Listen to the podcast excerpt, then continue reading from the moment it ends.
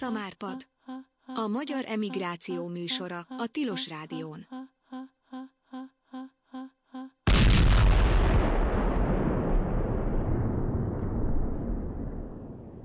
Üdvözlök mindenkit, ez itt a Szamárpad.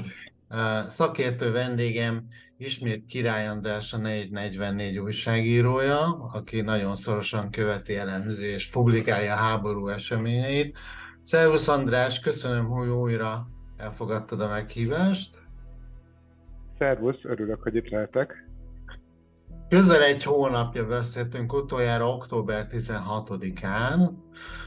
Um, ugye a legutóbbi adásban főleg azt találgattuk, hogy vajon milyen katonai mozgások történhetnek Hersoni régióban, mikor kezdődhet a nagy offenzíva, de olyan hírzárlat volt akkor ezzel kapcsolatban, hogy még a szokásos online térképeket se frissítették hosszú ideig, újságírót egyáltalán nem engedték be a területre.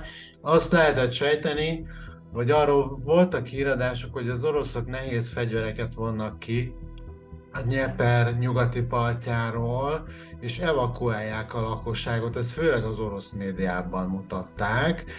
De ugyanakkor jelentős élőerőt, a becslések szerint 20-25 ezer orosz katonát csoportosítottak át a Herszoni oldalra, akik már ott védelmi vonalak képítésével foglalatoskodtak, és az volt a koncepció, vagy az volt az érzés ezzel kapcsolatban, hogy városi harcra készülnek az oroszok, hogy ez egy ilyen nagyon kemény, eh, sokan azt jósolták, hogy Stalingrádot csinálnak majd itt az oroszok ebből. Ehhez képest mindenkit meglepetésként ért, amikor a térkép előtt állva egy ilyen katonai briefingnek álcázott televíziós közvetítésen Szurovikin, az ukrajnai orosz haderő parancsnoka engedélyt kért a visszavonulásra, Herson térségéből vagy a Hersoni átadására. E, engem ez én igaz, számítottunk valamennyire erre a lehetőségre is, de talán ennek adtuk a legkisebb valószínűséget, nem? Igen, igen. Hát ugye talán annyiba beleavathatjuk a nézőket, hogy ezt az adást eredetileg a, az elmúlt hétfőn vettük volna fel, csak aztán elhalasztottuk, és milyen jól tettük, mert szokás szerint megint két nappal a felvétel után történt volna egy drámai fordulat. Ugye a múlt hét szerdán jelentették be a oroszok, hogy feladják Herszont, és azt, hogy ez megtörténhet, arra az első halványutalás az a legutóbbi felvételünk után három nappal volt, október 19-én a, a nem is annyira rég kinevezett hadszintérparancsnoknak kinevezett Szuravikén október 19-én tett egy utalást arra, hogy, hogy lehet, hogy tarthatatlan a hídfőnek a helyzete, nem nagyon tudnak bevinni oda utánpótlást. Ugye arról beszéltünk már az elmúlt adásokban, most már több számban is mondhatom, hogy a, az ukrán stratégia az Hersonnál főleg az utánpótlás ellehetetlenítésére irányult. Itt ugye egy egészen egyértelmű a földrajzi helyzet. Itt folyik a Nyepper folyó, ami ugye Nova Kahovka fölött egy szép nagy víztározó is, alatta pedig lényegében itt Novakahovkánál a gáton vezetett át rajta egy híd, illetve kicsit délebre, Hersontól kicsit keletre Antonivkánál vezetett át egy nagy híd, ez volt a két kiépített átkelő, és az ukránoknak olyan fegyvereik valójában nem voltak, amikkel ezeket a hidakat lerombolhatják. Ugye ez a Nova Kahovka esetében egy igen komoly árvízzel is járt volna, mert az egy gáton vezet át. A Heimerseknek a robbanó töltete az nem elég nagy ahhoz, hogy egy hidat le tudjanak rombolni, uh-huh. de hát nagyon jól be lehetett vele lőni a hidat. Ugye a céljuk az volt, hogy tulajdonképpen egy folyamatos karbantartásra kényszerítsék az oroszokat, és az így lassított áruforgalmat az pedig a híd túlpartján lehetett bombázni. Hát így nagyon nehéz ellátni mm, ugye becslések vannak, 20 és 30 ezerre tették azt az, az orosz erő létszámát, ami a Nyeper folyó jobb partját, nyugati partját, vagy illetve hát itt éppen az mhm. északi partját védte, hát ezeknek az ellátása ez, ez, ez, ez nagyon-nagyon komoly. Ezeknek élelmiszert vinni naponta, csak napi szinten is óriási logisztikai erőfeszítés szerintem. Persze, hát több, több, több száz teherautó lenne csak az élelmiszer, és akkor nem beszéltünk arról, hogy mi, micsoda lőszer felhasználás mm. van. Hát ugye itt a, a, az oroszok is főleg a tüzérséggel próbálták lekötni az ukrán erőket, amikről ugye az ukrán hírcsen miatt nagy, nagyon komoly műveletbiztonsági intézkedések miatt ugye nagyon fogalmuk sem lehetett, hogy mekkora ukrán erőkkel néznek szembe. Az mindenféle más forrásokból sejtjük, hogy, hogy nagyjából egy az egy arányú volt egyébként itt a hadseregek állása ember mennyiségben. Tehát uh-huh. nem volt meg az ukránoknak az a szintű fölényük, amivel egy kiépített védvonalat könnyen ki lehetett volna, vagy le, át lehetett volna törni, de hát arra is épült a stratégiájuk, hogy tulajdonképpen ez itt egy természetes katlan, amiben az oroszok becsapdázták magukat, mert hát az ellátásukat azt teljesen el lehet lehetetleníteni. Mm. Ez ugye egy jó terv volt, a... Mm, hogy ugye az arra is gondoltunk, bocs, hogy közbevágok, hogy uh, itt, itt fogják kierőszakolni most az ukránok ezt a, ezt a anyagháborút, hogy gyakorlatilag addig uh, uh, tüzérséggel, tüzérségi párbajt vívnak velük addig, amíg egyszerűen el nem fogy, vagy le nem csökken annyira a hadianyag, mert ugye nem tudnak olyan ütembe utánpótlást szállítani, hogy ki kell nekik vonulni, vagy pedig ott akkor elvéreznek végleg. Mi, én igen, el... igen, és hát igen, és hát végül is meg is hozták ezt a döntést, amit most először a háború során, ugye ez a harmadik nagy csatavesztése az orosz hadseregnek a kievi és a harkivi vereségek után.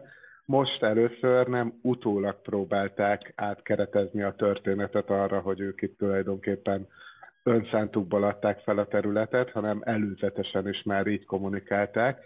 Ennek egyébként kommunikációsan volt hatása, tehát a, maga a, a, az orosz közvéleménynek ezt a háborút nagyon intenzíven követő része, akik azért jellemzően ugye a, én Telegram nyilvánosságnak szoktam, vagy kereszteltem el magamba ezt a, a Telegramon a katonabloggerek beszámolóiból tájékozódhatnak, és szemben mondjuk Harkivval, ami után a középső katonai parancsnokságot vezető Lapin tábornok fejét követelték, most egy Szuroviként még így ünnepelték is, mert hogy mennyi orosz életet mentett meg a Herson feladásával. Mondjuk azóta persze már csavar van ebben a történetben, tehát a, a, a, a nacionalista oldal Oroszországban a hétvégén már már nagyon morgolódott azon, hogy itt feladtak egy orosz várost, Herszont, és hogy már pedig az a mondás, hogy azt, azt nem adnak fel.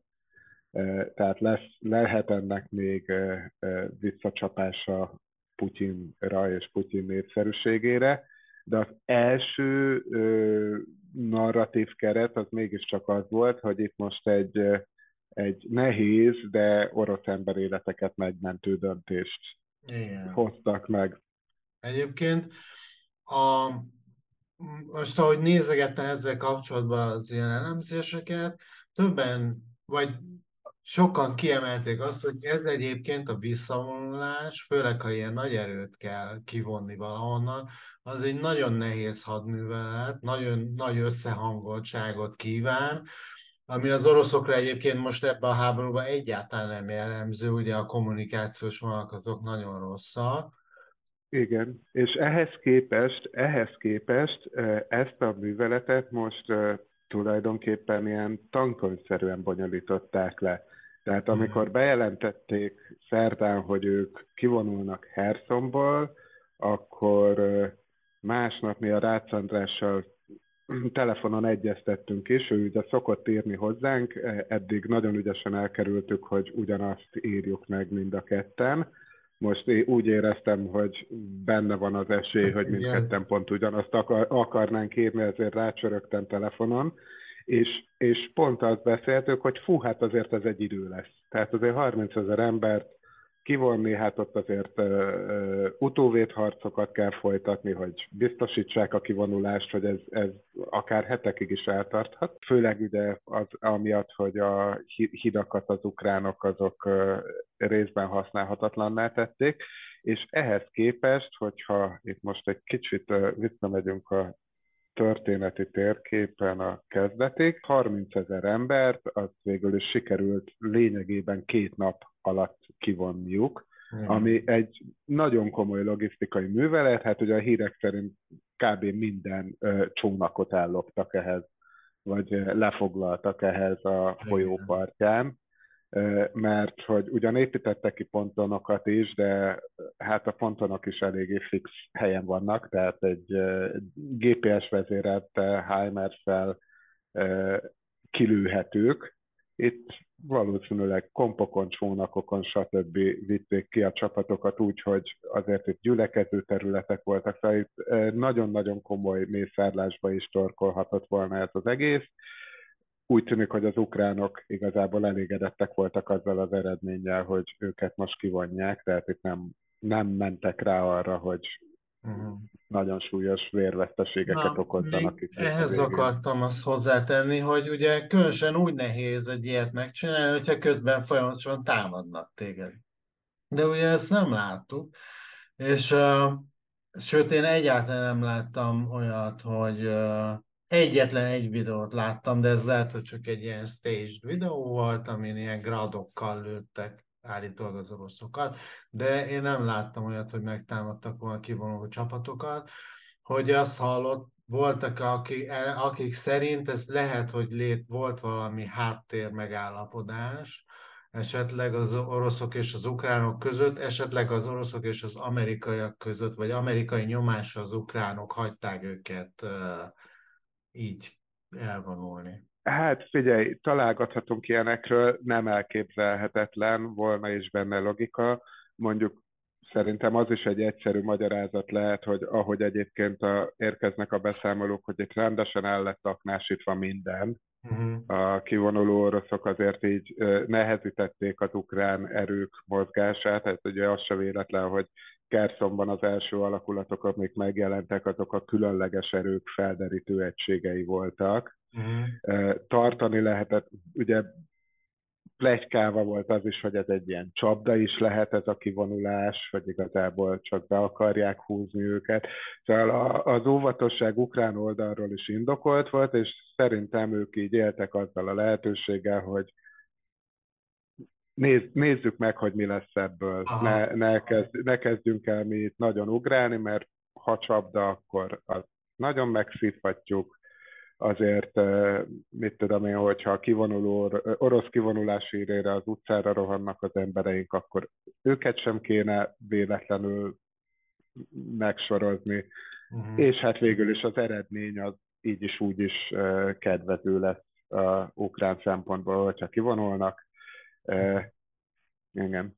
Ami ja, érdekes, a... és ezt a... talán, talán itt tudnám jól felvetni megint, hogyha ránézünk a térképre, hogy ugye az oroszok visszahúzódtak a folyó balpartjára, uh-huh. ami egy remek védőállás. Igen.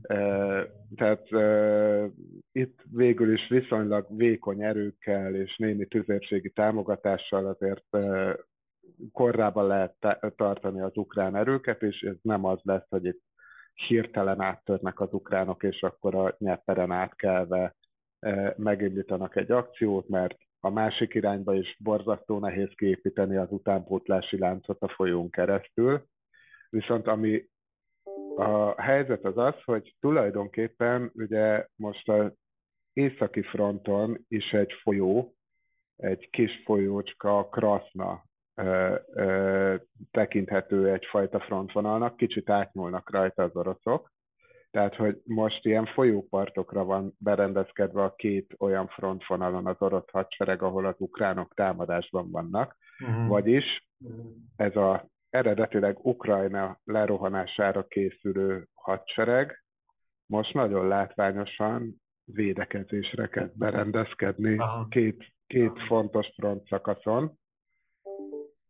Igen, Viszont közben ugye fel... látni ezt a azt hiszem, hogy BTM-3-asnak hívják ezt a árokásó járművet, amivel a lövészárkokat így viszonylag gyorsan lehet ásni, hogy ezen a szakaszon is, a, ugye a Nyepertől keletre eső részen is kezdtek el ilyen három vonalas védelmi állásokat képíteni, illetve a Donbassnál is, ott a, amit mutattál az előbb. Igen, és ami viszont egyben azt is jelenti, hogy ebből a 30 ezer emberből, akit visszavontak a folyó jobb partjáról, nem lesz ennyire szükség ennek a frontvonalnak a tartására. Itt felszabadulnak erőik, amiket bevethetnek, és jó, hogy a Deep State Map-et használjuk, mert azon látszanak a orosz tevékenység irányai, uh-huh. és hogy minden jel arra utal, hogy akkor ezt a Putyin lelkének olyan fontos Donetszki front szakaszt fogják tovább erősíteni, Aha. és itt próbálnak majd ők kierőszakolni valamilyen áttörést. Mert mondjuk a helyzet az, hogy a jelentős ukrán erők is felszabadulnak uh-huh. Hersonban, mert a másik mhm. oldalról sincsen szükség akkora erőkre most már a partvonal tartására. Azon gondolkoztam, hogy ez lehet akkor egy ilyen, hogy egy ilyen Herson, vagy Krím, vagy Donbass. Hogy úgy látszik, hogy mintha ezt mind a két frontvonalatot nem, nem tudnák ők megvédeni, hogy valamelyiket Igen. lehet, hogy be kell áldozni. Igen, és valamiért úgy tűnik, hogy, és ez itt most tényleg csak Putyin lelkére lehet tippelni, ő neki most valamiért ez a Donetsk megye akad be, uh-huh.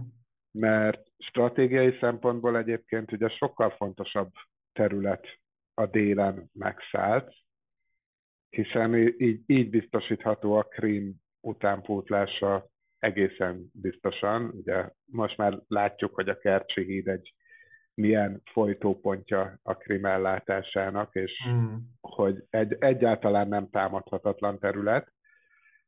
Épp ezért mondjuk ugye az, az is érdekes, hogy miért pont a Nyepper partján ásnak árkokat, mert hát, hogy mondjam, kisé valószínűtlennek érzem.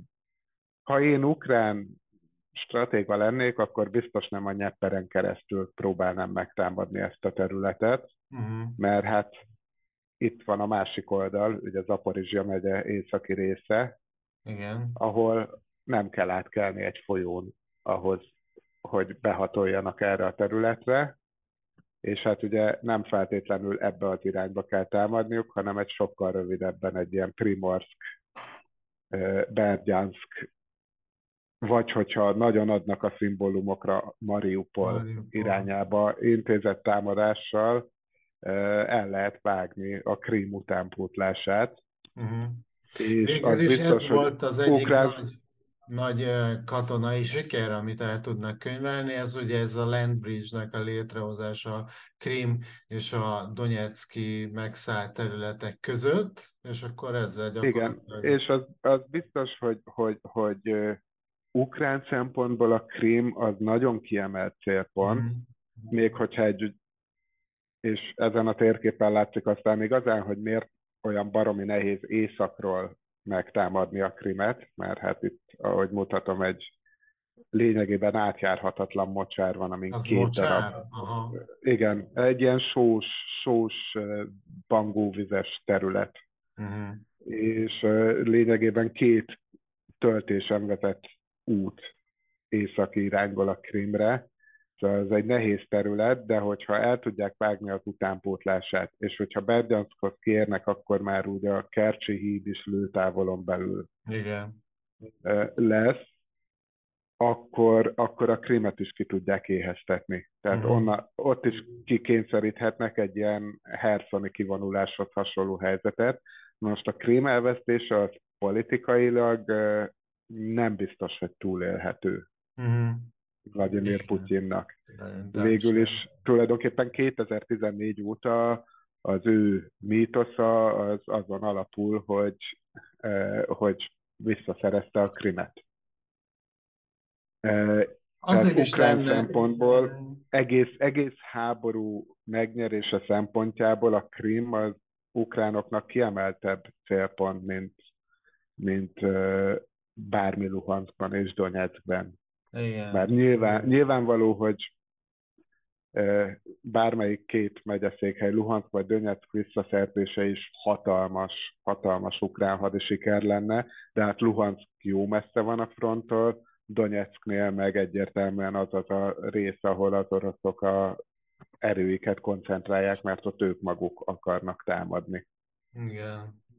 És hát ugye abban a szempontból is, bár iparilag, meg gazdasági szempontból ugye Donetsk régió nagyon fontos, nagyon komoly nehézipar, a bányászata van, ugye 150 éve folyik ott a, a, ez a ipari tevékenység, de viszont ugye valószínűleg a, a lakosság meg inkább, vagy, vagy a lakosság az orosz és az ukrán támogatása aránya, aránya szerintem kedvezőtlenebb itt az ukránoknak, és lehet, hogy ha elfoglalná, akkor se járna túl jól vele.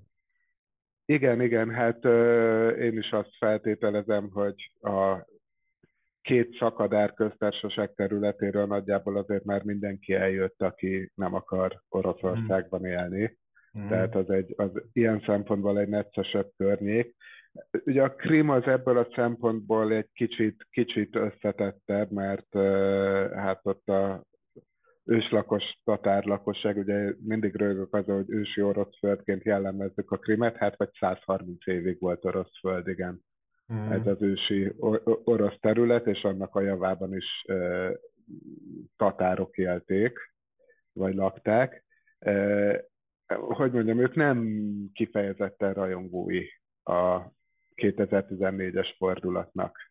Uh-huh. Tehát, hogy, hogy a Krimben sokkal inkább adott egy olyan helyben lakó népesség, ami kedvezőbben, kedvezően fogadna egy olyan fordulatot, hogyha Ukrajna visszaszerezné a területet. Uh-huh. Valószínűleg sokkal inkább, mint, mint a Luhanszki meg a Donetszki népköztársaságokban. Hogy az oroszoktól nem szoktuk meg azért, hogy ilyen gesztusokat tesznek, úgyhogy amit már említettél te is, hogy többen figyelmeztetnek arról, hogy csapdák lehetségesek itt. Ugye az egyértelmű, hogy ott nagyon sok épületet, járművet, utat aláaknáztak. Régebben voltak ilyen feltevések, hogy esetleg felrobbanthatják a vízerőmű gátját, elárasztva az alsó folyását a Nyepernek, de ez nem lenne nagyon jó, mert ugye ez, a, ez, ez őket is sújtaná, sőt most a jelenlegi helyzetben őket még inkább, ugye, mert a Igen. földrajzi viszonyok szerint arra terjedne a víz. Volt egy ilyen, hogy állítólag maradt ott kb. 10 ezer civil ruhás, vagy orosz katona, akik átöltöztek civil ruhába, hogy valószínűleg valamiféle ilyen diverzáns akciókra készülhetnek. Mit gondolsz erről? Hát ugye nehéz eldönteni, hogy ebből most mi a rémhír, mi a feltételezés, hallani ilyeneket. Azt gondolom, hogy persze ugye Herson egy 300 ezeres nagyváros volt a háború előtt, de a lakossága azért jelentősen lecsökkent, tehát több mint a fele elmenekült eleve, hogy úgy gondolom, hogy most azért ott ki lehet szűrni, hogy ki az, aki nem őslakos uh-huh. volt. Nyilván van némi kockázat a diverzáns akcióknak, taktikai jelentősége biztos nincsen mm. ezeknek. Tehát lehet, lehet zaklatni ott az ukrán erőket, de ezen a front szakaszon, tehát itt, itt én úgy gondolom, hogy ez a, a, a Nyeper egy, egy Nehéz ugye itt tippelni, de mondjuk hónapokra biztosan egy erős határvonal lesz, és hogyha meg is tűnik erős határnak lenni, akkor sem a nyepperen történik majd mm. az átkelés. Tehát itt sokkal valószínűbb, hogy ilyen elkerül, bekerítő, átkaroló műveletek után egy visszavonulás lesz a vége. Uh-huh. Nem, nem, nem gondolom, hogy bármelyik félnek most meg lenne a kellő ereje ahhoz, hogy átkeljen a folyón. Ugye eleve Herson elvesztése valójában a leges, legsúlyosabb kudarca volt az ukrán hadseregnek az egész háborúban. Herson alapból nem szabadott volna elveszíteniük.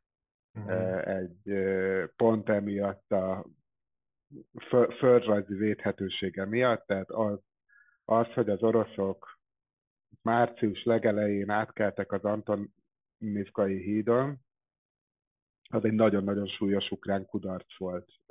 Annak a hídnak nem szabadott volna állnia. Mm. Így erről itt vannak feltételezések arról, hogy ilyen-olyan a helyi biztonsági szolgálatokba beépült orosz diverzánsok tevékenységé miatt nem robbantódott fel az a híd időben. Yeah. Szóval valójában most egy anomália rendeződött a háborúban. Uh-huh.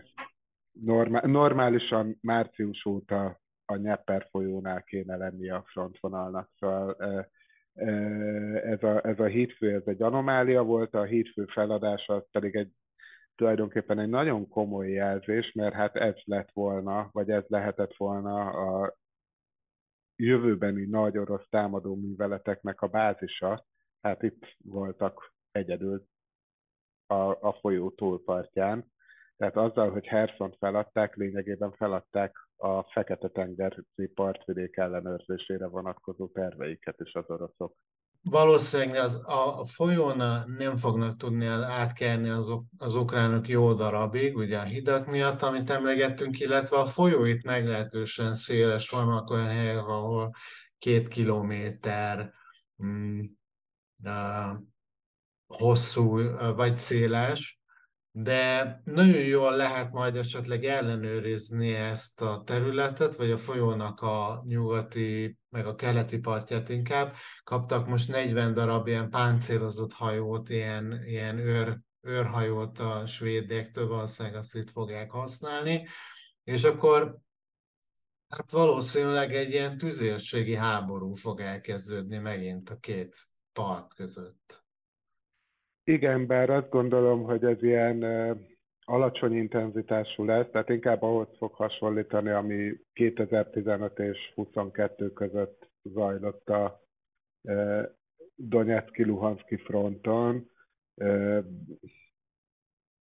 Nehéz ugye azból kint, tehát normálisan mondjuk annak nem sok értelme lenne, hogy lőjék Herszont, az oroszokat jellemzően ez nem nagyon izgatta eddig a háborúban, hogy akár kommunikációs, akár ö, taktikai vagy stratégiai szempontból van-e haszna egy ilyen ö, tüzérségi harcnak.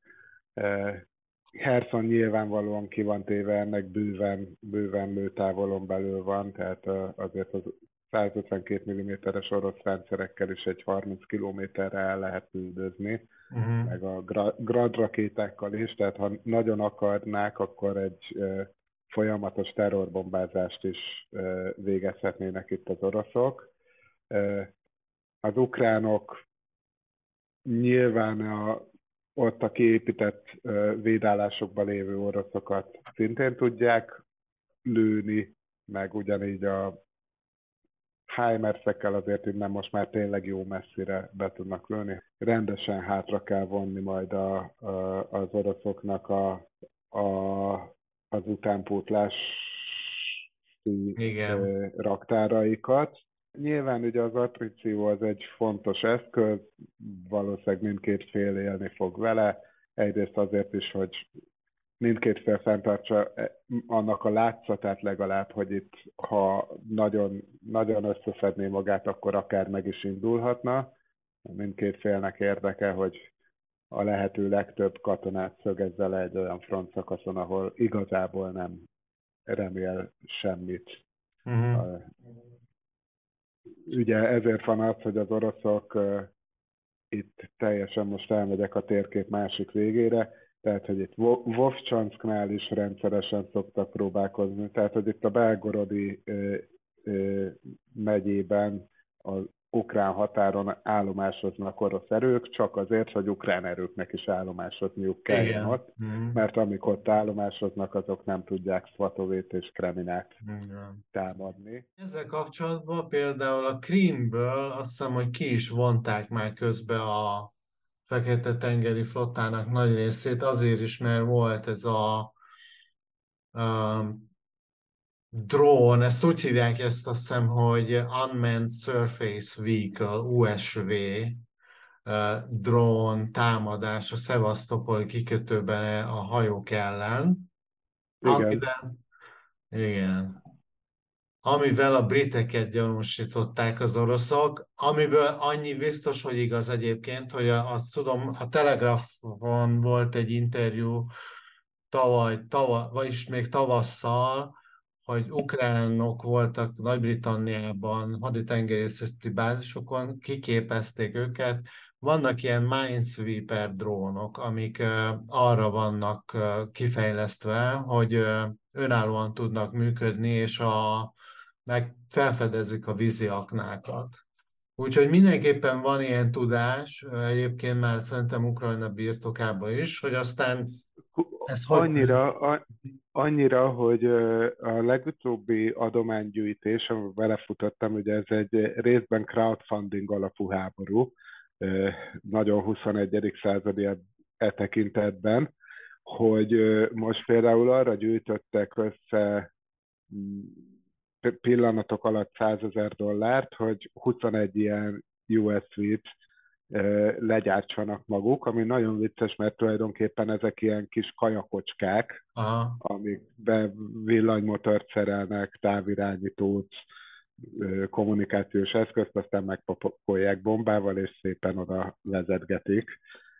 Szóval, hogy tulajdonképpen egy filléres eszközről van szó, mármint hogyha ilyen barkács körülmények között előállítod, de nagyon, nagyon többre nincs is szükséged, szóval Nyilván ezekkel, ezek nem torpedók, ezeket nem úgy vezeted neki a hajóknak, elég, hogyha ott mellette felrobban, aztán uh-huh. valami kárt okoz. Nem, nem is sűjesztettek el ezzel a hajót ott uh-huh. a Szevasztopoli kikötőben, de megrongáltak, és az már bőven elég. Igen, és fel Meg tulajdonképpen, hogyha ha, ha csak annyit elérnek, hogy hogy a, az orosz fekete-tengeri flottát a Krimből hátravonják Novorossziszkba, az már kész nyereség, tehát nekik itt nem kell legyőzniük az orosz fekete-tengeri flottát, elég, hogyha a Szevasztopoli kikötő nem lesz megfelelően biztonságos ahhoz, hogy az legyen az állomás helye. Uh-huh. És ugye ebben a háborúban látjuk ezt, hogy ilyen nagyon intenzíven használnak most már ilyen légi, vízi, drónokat. Ugye nagyot mentek kezdett a már háború elején ezek a török Bayraktar drónok, ahogy aztán az amerikai Switchblade-eket ismertük meg, és ugye az oroszok is beindultak ezekkel a Shahid 136-osokkal, ami ugye iráni fejlesztés, hogy, azt, hogy Iránban gyártják -e őket, vagy most már Oroszországban, az is lehet, hogy már Oroszországban gyártják őket, de ugye bo- bozzasztó károkat tudtak okozni a, a civil infrastruktúrában, főleg az energetikai rendszerben, és beszéltünk erről, hogy mik a, de erről most kevesebbet hallottunk az elmúlt napokban. Ez azért van, mert végül is a védekezés az most már megfelelően hatékony, vagy csak elnyomta ez a Herszoni offenzíva? Részben el is nyomta a Herszoni offenzíva, részben egy kicsit csökkent az intenzitása ezeknek a támadásoknak. Az pedig mondjuk már a kezdetek kezdetén úgy volt, hogy nem akarom lekicsinleni az iráni drónokat, mert, mert nagyon hatékony fegyverek még így is, de hogy igen nagy százalékban tudják ezeket megsemmisíteni még a levegőben. Uh-huh. Mondjuk a hatékonyságuk az abból adódik, hogy rendkívüli módon olcsóak. Uh-huh. Szóval ezek lényegében ilyen fűnyíró motorral működnek, e, egészen filléres technológia ahhoz képest, amilyen technológiákat bevetnek a háborúba, tehát akkor már a párhuzamba leginkább az ukránok harci kajakjaival lehet állítani, amiről a, előbb beszéltem. Szóval hogy tényleg viszonylag, viszonylag csekély költséggel állíthatók elő, és ehhez képest mondjuk első körben ugye borzasztó drága légvédelmi rendszereket vetettek be ellenük. Most amúgy elkezdtek, a hétvégén jelentették be a csehek, hogy egyébként Viktor néven gyártottak rá az ukránoknak drón elhárító fegyvereket. Baromi jól hangzik, hogy drón elhárító fegyver, pláne az a neve, hogy Viktor.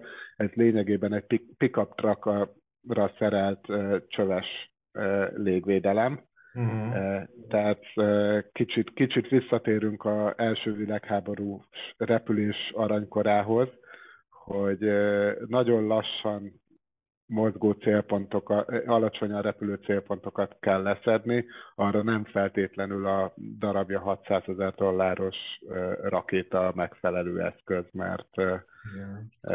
hosszú távon fenntarthatatlan, illetve hát nem tudom, idővel majd valakinek ki kell azt is fizetnie, mondjuk az amerikai hadipar biztos örülne, hogyha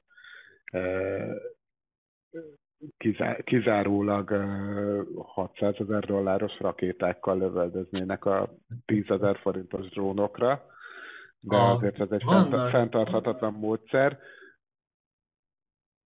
Megy a hackerés Valóban. egyébként, próbálkoznak. Ugye azt beszéltünk arról, hogy a Gepard lenne arra a legjobb, és valóban utána a Gepárdokat már lehetett látni, meg mondta, hogy nagyon hatékonyan dolgoznak ellenük. Illetve most azt láttam, hogy a NASAMS-ba lehet betölteni Hawk uh, rakétákat, ami egy régi hidegháborús rakétarendszer, szerintem még az F4 Phantom volt ez a rakétája, és abból 40 ezer darab van állítólag ilyen mindenféle raktárakban az amerikai támaszpontokon, és egyáltalán nem fogják őket felhasználni, úgyhogy ezeket majd szépen áthozzák ide, és ellövöldözik. Igen, végül is ez a, a, minden háború a berhelésnek is egy ö, nagy időszaka, Szóval azért azt láttuk, hogy a legsimább kereskedelmi forgalomban kapható DJI drónokra szerelnek gránát elhajító készülékeket, és hát lényegében ezzel bombázzák a orosz lövészárkokat. Hát tulajdonképpen oda repül egy drón, és lepottyant egy bombát, tényleg, mint az első világháborús repülés aranykorszaka, amikor a gépből kihajolva kézzel haigált a másodpilóta tüzérségi lövedékeket. De ezt nagyon nagy számba csinálják egyébként, és iszonyú stressz alatt lehet így tartani a, a, az oroszokat különben. Képzelj, nem tudsz elmenni WC-re, érted, mert aknagránátot dobnak a fejedre. Persze, és hát azért ezeket a kicsi drónokat még nem is feltétlenül veszed észre. Tehát, Aha. hogyha van elég háttérzaj, már pedig egy frontvonalban azért mindig van elég háttérzaj, akkor azt a kis búgást, azt nem biztos, hogy észreveszed a fejed fölött. Mm. Meg hát tényleg tenyérnyi drónok is képesek. Jó, tenyérnyiek valószínűleg nem bírnak el egy kézigránátot se, de azért ezek nem túl nagy drónok, amikről beszélünk. Igen.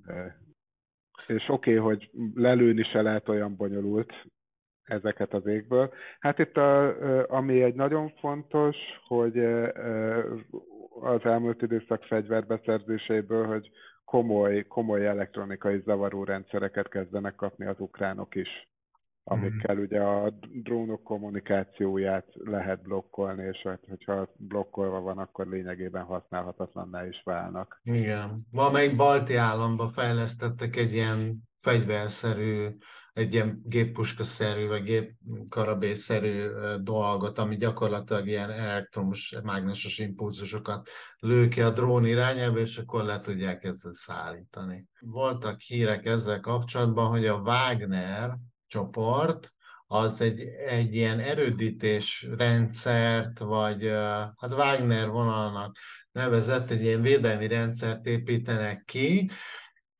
Nem tudom pontosan, hogy ez mekkora, milyen, milyen hosszan lesz, de az a lényeg, hogy egy kétsoros mm, ilyen betonpiramisokból áll. Ez főleg harckocsik ellen tervezik, tehát egy ilyen szárazföldi offenzívát kis próbálnak, vagy igyekeznek majd ezzel megállítani, azt gondolják. Fizikailag ez, itt lehet látni éppen itt civil vállalkozók telepítik ezt uh-huh. egyébként ilyen teherautókról. Ez az, ez az, aminek a szakneve, a egyik kedvenc katonai szakkifejezésem a sárkányfog. Sárkányfog? Aha. Igen, ennek a típusú és akkor ebből szórnak ki ugye, több ezer darabba, több, több százezer darabot, ez, ez iszonyú pénzbe kerül egyébként, és ennek a hatékonysága azért erősen kérdőjeles. E, nagyon jól tudja ez azért lassítani a harckocsik előharadását, de hogyha egy kicsit lejjebb tekersz és mutatod a térképet, akkor mm. már is egy érdekes megfigyelés, hogy ez hol van kiépítve. Ez a 2000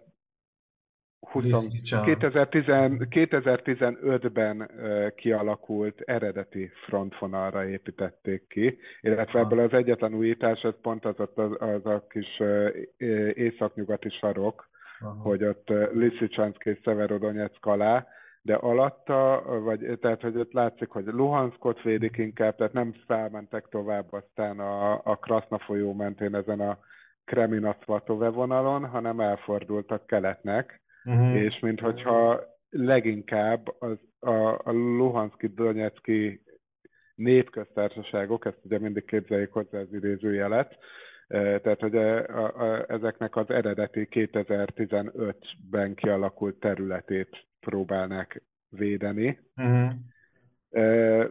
Mondjuk ugye van benne logika, hogy egy kelet-nyugati irányban építették ki, mert ezzel a ugye minden védvonalnak a legnagyobb gyenge pontja az az, hogyha kikerülik. Aha, igen. A védvonalakat tulajdonképpen a tankhadviselés kezdete óta, de, lényegében az első világháború után tól a védvonalakat nem áttörni szokás, hanem kikerülni. Mm, igen, ugye. Ut- utoljára ilyen védvonalas állóháború azért jellemzően ott és akkor alakult ki. Most a Helszoni kivonulás után úgy vettem észre, hogy nekem úgy tűnt, hogy kicsit így, mintha így felerősödtek volna azok a hangok, akik a, az orosz-ukrán tárgyalásokat próbálják meg ösztönözni, vagy illetve mondani, hogy ez most egy jó pillanat lehetne arra, illetve lehet, hogy mintha az oroszok is, mintha jobban hajlanának most erre egyébként, bár ők már régebben hát, is mutattak erre jeleket.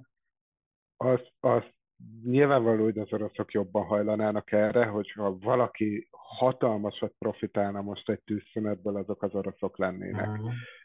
Én nem vitatnám el a jó szándékot azoktól, akik fegyverszüneti tárgyalásokat sürgetnek. Nyilvánvalóan a béke jobb, mint a háború, de stratégiailag most nincsen ideje fegyverszüneti tárgyalásoknak, az kizárólag arra lenne jó, hogy az oroszok rendezni tudják a nagyon megtépázott soraikat. Igen. Most ugye erre képtelenek. Egyszerűen ez a részleges mozgósítás, amit megcsináltak, a jelen aktuális formájában tök értelmetlen, fogják ezeket a szerencsétleneket, akiket most besoroztak, és mindenféle felkészítés nélkül bedobják őket a frontra, de nem ám úgy, hogy azt mondják, hogy itt van egy új hadosztály, vagy dandár, vagy akár csak egy ezred, amit felállítottunk, és ez most átvesz egy frontszakaszt, hanem rajokat, meg szakaszokat küldenek be demoralizált, leharcolt alakulatok feltöltésére, megérkeznek ezek a eleve nem különösebben lelkes, mozgósított katonák fegyver és felkészítés nélkül, nagyon-nagyon csekély a harcértékük. Ha most fegyverszünet lenne,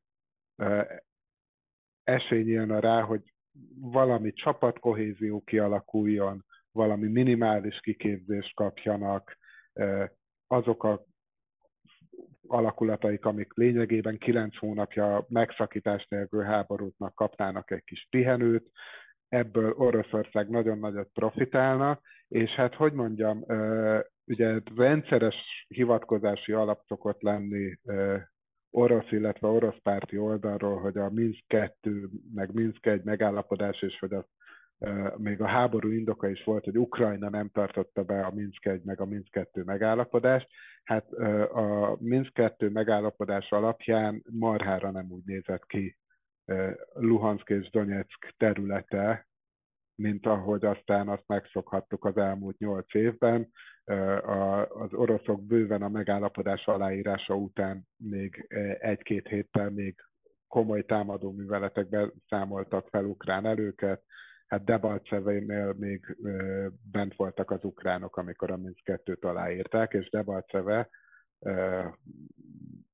mélyen, mélyen bent van a Luhanszki nép, Donetszki népköztársaság területén belül. Tehát az ukránoknak nem az a tapasztalatuk a fegyverszünetekkel, hogy az valami olyasmi, mihez az oroszok tartják magukat.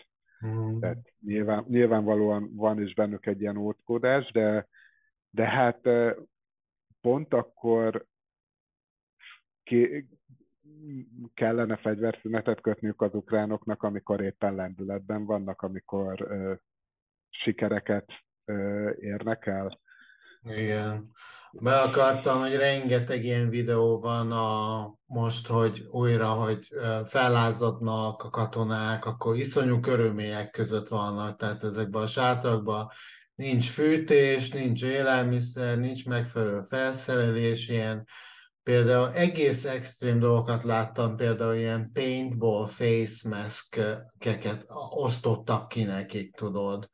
Akkor a, a felettesei e, ellen fordulnak sok helyen. Tehát e, tényleg ez az oroszokat mindenképpen szolgálná az, hogyha náluk e, most tényleg, amit elmondtál, hogy tudnák rendezni a soraikat, mert egyébként gyalázatos helyzetben vannak, a, tehát elképesztő, ami, ami, ami folyik ott most így a katonaságban, vagy a, a seregen belül. A, na, újra megy ez a, tudod, a, az újoncoknak ez az összeverése, nem tudom, hogy hívják ezt konkrétan, akkor mindenk nem kapnak fizetést, a, amit megígértek nekik.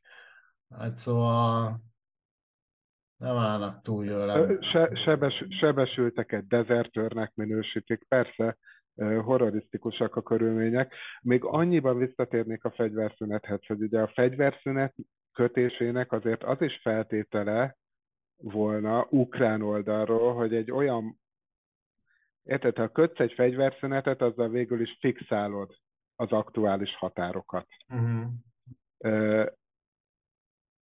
nagyon nehéz elképzelni utána egy olyan tárgyalásos rendezést, amiben területek feladására kényszerítheted a másik oldalt, hogyha de facto közben kialakult egy fegyverszüneti határ. Uh-huh. És most még egészen biztosan nem vagyunk annál a pontnál, ahol Ukrajna azt mondhatja, hogy egy olyan állás van, amit akár valamennyire tartósan is képes elfogadni.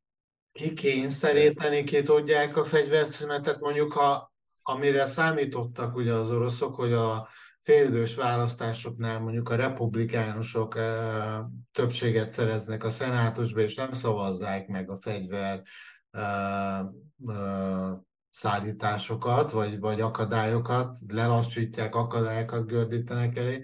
Tehát így mondjuk ki lehetne esetleg az ukránokból kényszeríteni, de máshogy nem igen. Igen, tehát persze rá lehetne kényszeríteni Ukrajnát, megvonjuk tőlük az anyagi támogatást, akkor, akkor tarthatatlanná válna az ukránok helyzete, és akkor ők rákényszerülnének, hogy elfogadják a státuszkót de hát ez egy nagyon-nagyon szembe menne a, egyrészt azzal, amit eddig képviselt a nyugat ebben a háborúban.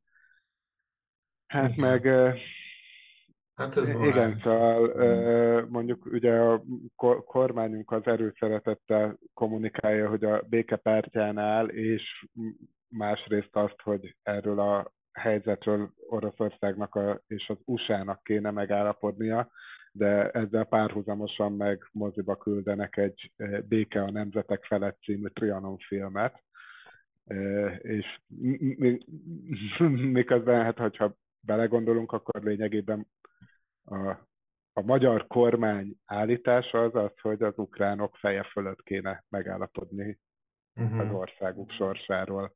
Uh-huh. Nem tudom. Az biztos, hogy, hogy ukrán szemszögből most egy fegyverszünetnek semmilyen uh, realitása nincsen, uh-huh. meg értelmese különösebben. Igen. Pont, pont nyerőben vannak.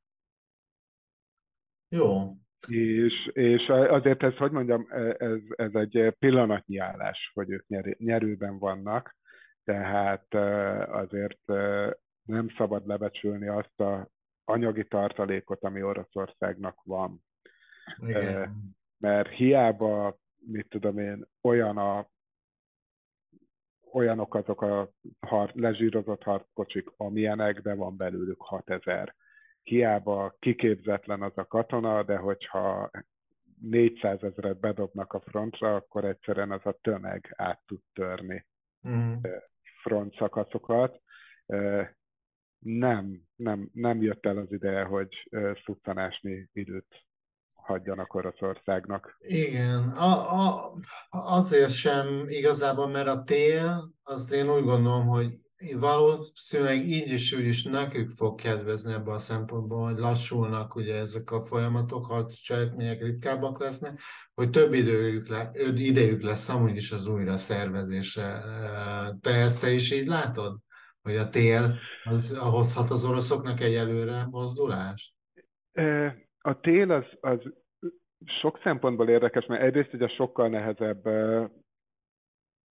a frontban lévőknek, uh-huh. mert hát marha hideg van, de pont amiatt, hogy befagynak a mocsarak, ezért nagyobb tere nyílik a manőver hadviselésnek, Uh-huh. És uh, igazából ez lenne a háborúnak az első szakasza, amikor az oroszok érvényesíthetnék a jelentős erőfölényüket, ami uh, páncélos erőkben van, uh-huh. ha még egyáltalán van.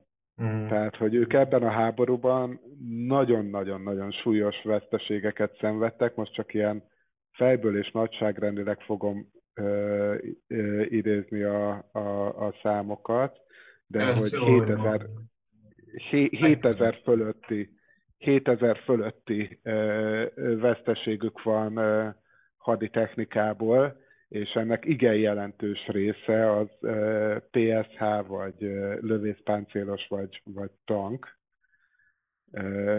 Szóval rengeteg, rengeteget vesztettek, és főleg, főleg ugye a, a modernizáltabb eszközeikből vesztettek sokat. Tehát ami most tartalékban van, hát azokat vagy ö, most már az, arról szóltak hírek, hogy T-62-eseket modernizálnak. Igen. Amiről tudni kell, hogy a, a, az összes orosz, modern orosz páncélos, tehát így a T-72-esek, T-80-90-esek, azok mind a T-64-esből indulnak ki, tehát a T-62-es egy generációváltás előtti páncélosuk. Uh-huh. Köz, közelebb van a T-34-eshez, mint a T-64-eshez. Hát láttam egy ilyet, hogy Medvegyev volt egy ilyen gyárlátogatáson, ahol T-62-eseket raktak össze. 7920 uh, harceszközt vesztettek, és ebből tank, tankokból vesztettek 1485-öt, igen, lövészpáncélosból 707-et, másfajta lövészpáncélosból 1723-at, szóval, hogy itt, itt tényleg brutális, brutális veszteségeik vannak a, a, az oroszoknak haditechnikában.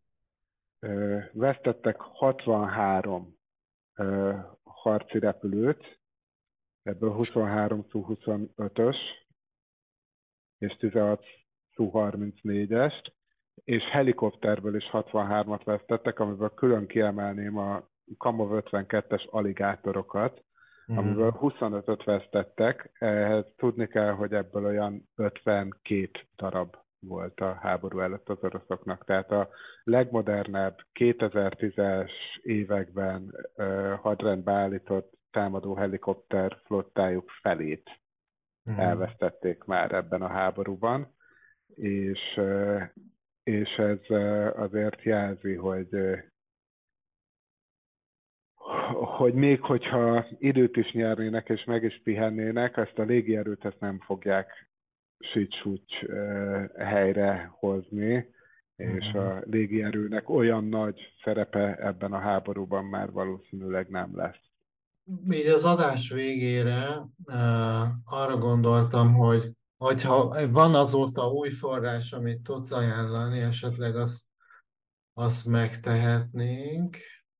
A Ruszi az nagyon jó. Szerintem a Russziról már volt szó, ez ugye a Royal United Services Institute, Igen. a, amit a, önmagát a világ legrégibb think tankjeként e, e, emlegeti, hát 230 valahány évvel ezelőtt hozták létre, és lényegében a brit hadseregnek a tudományos intézete.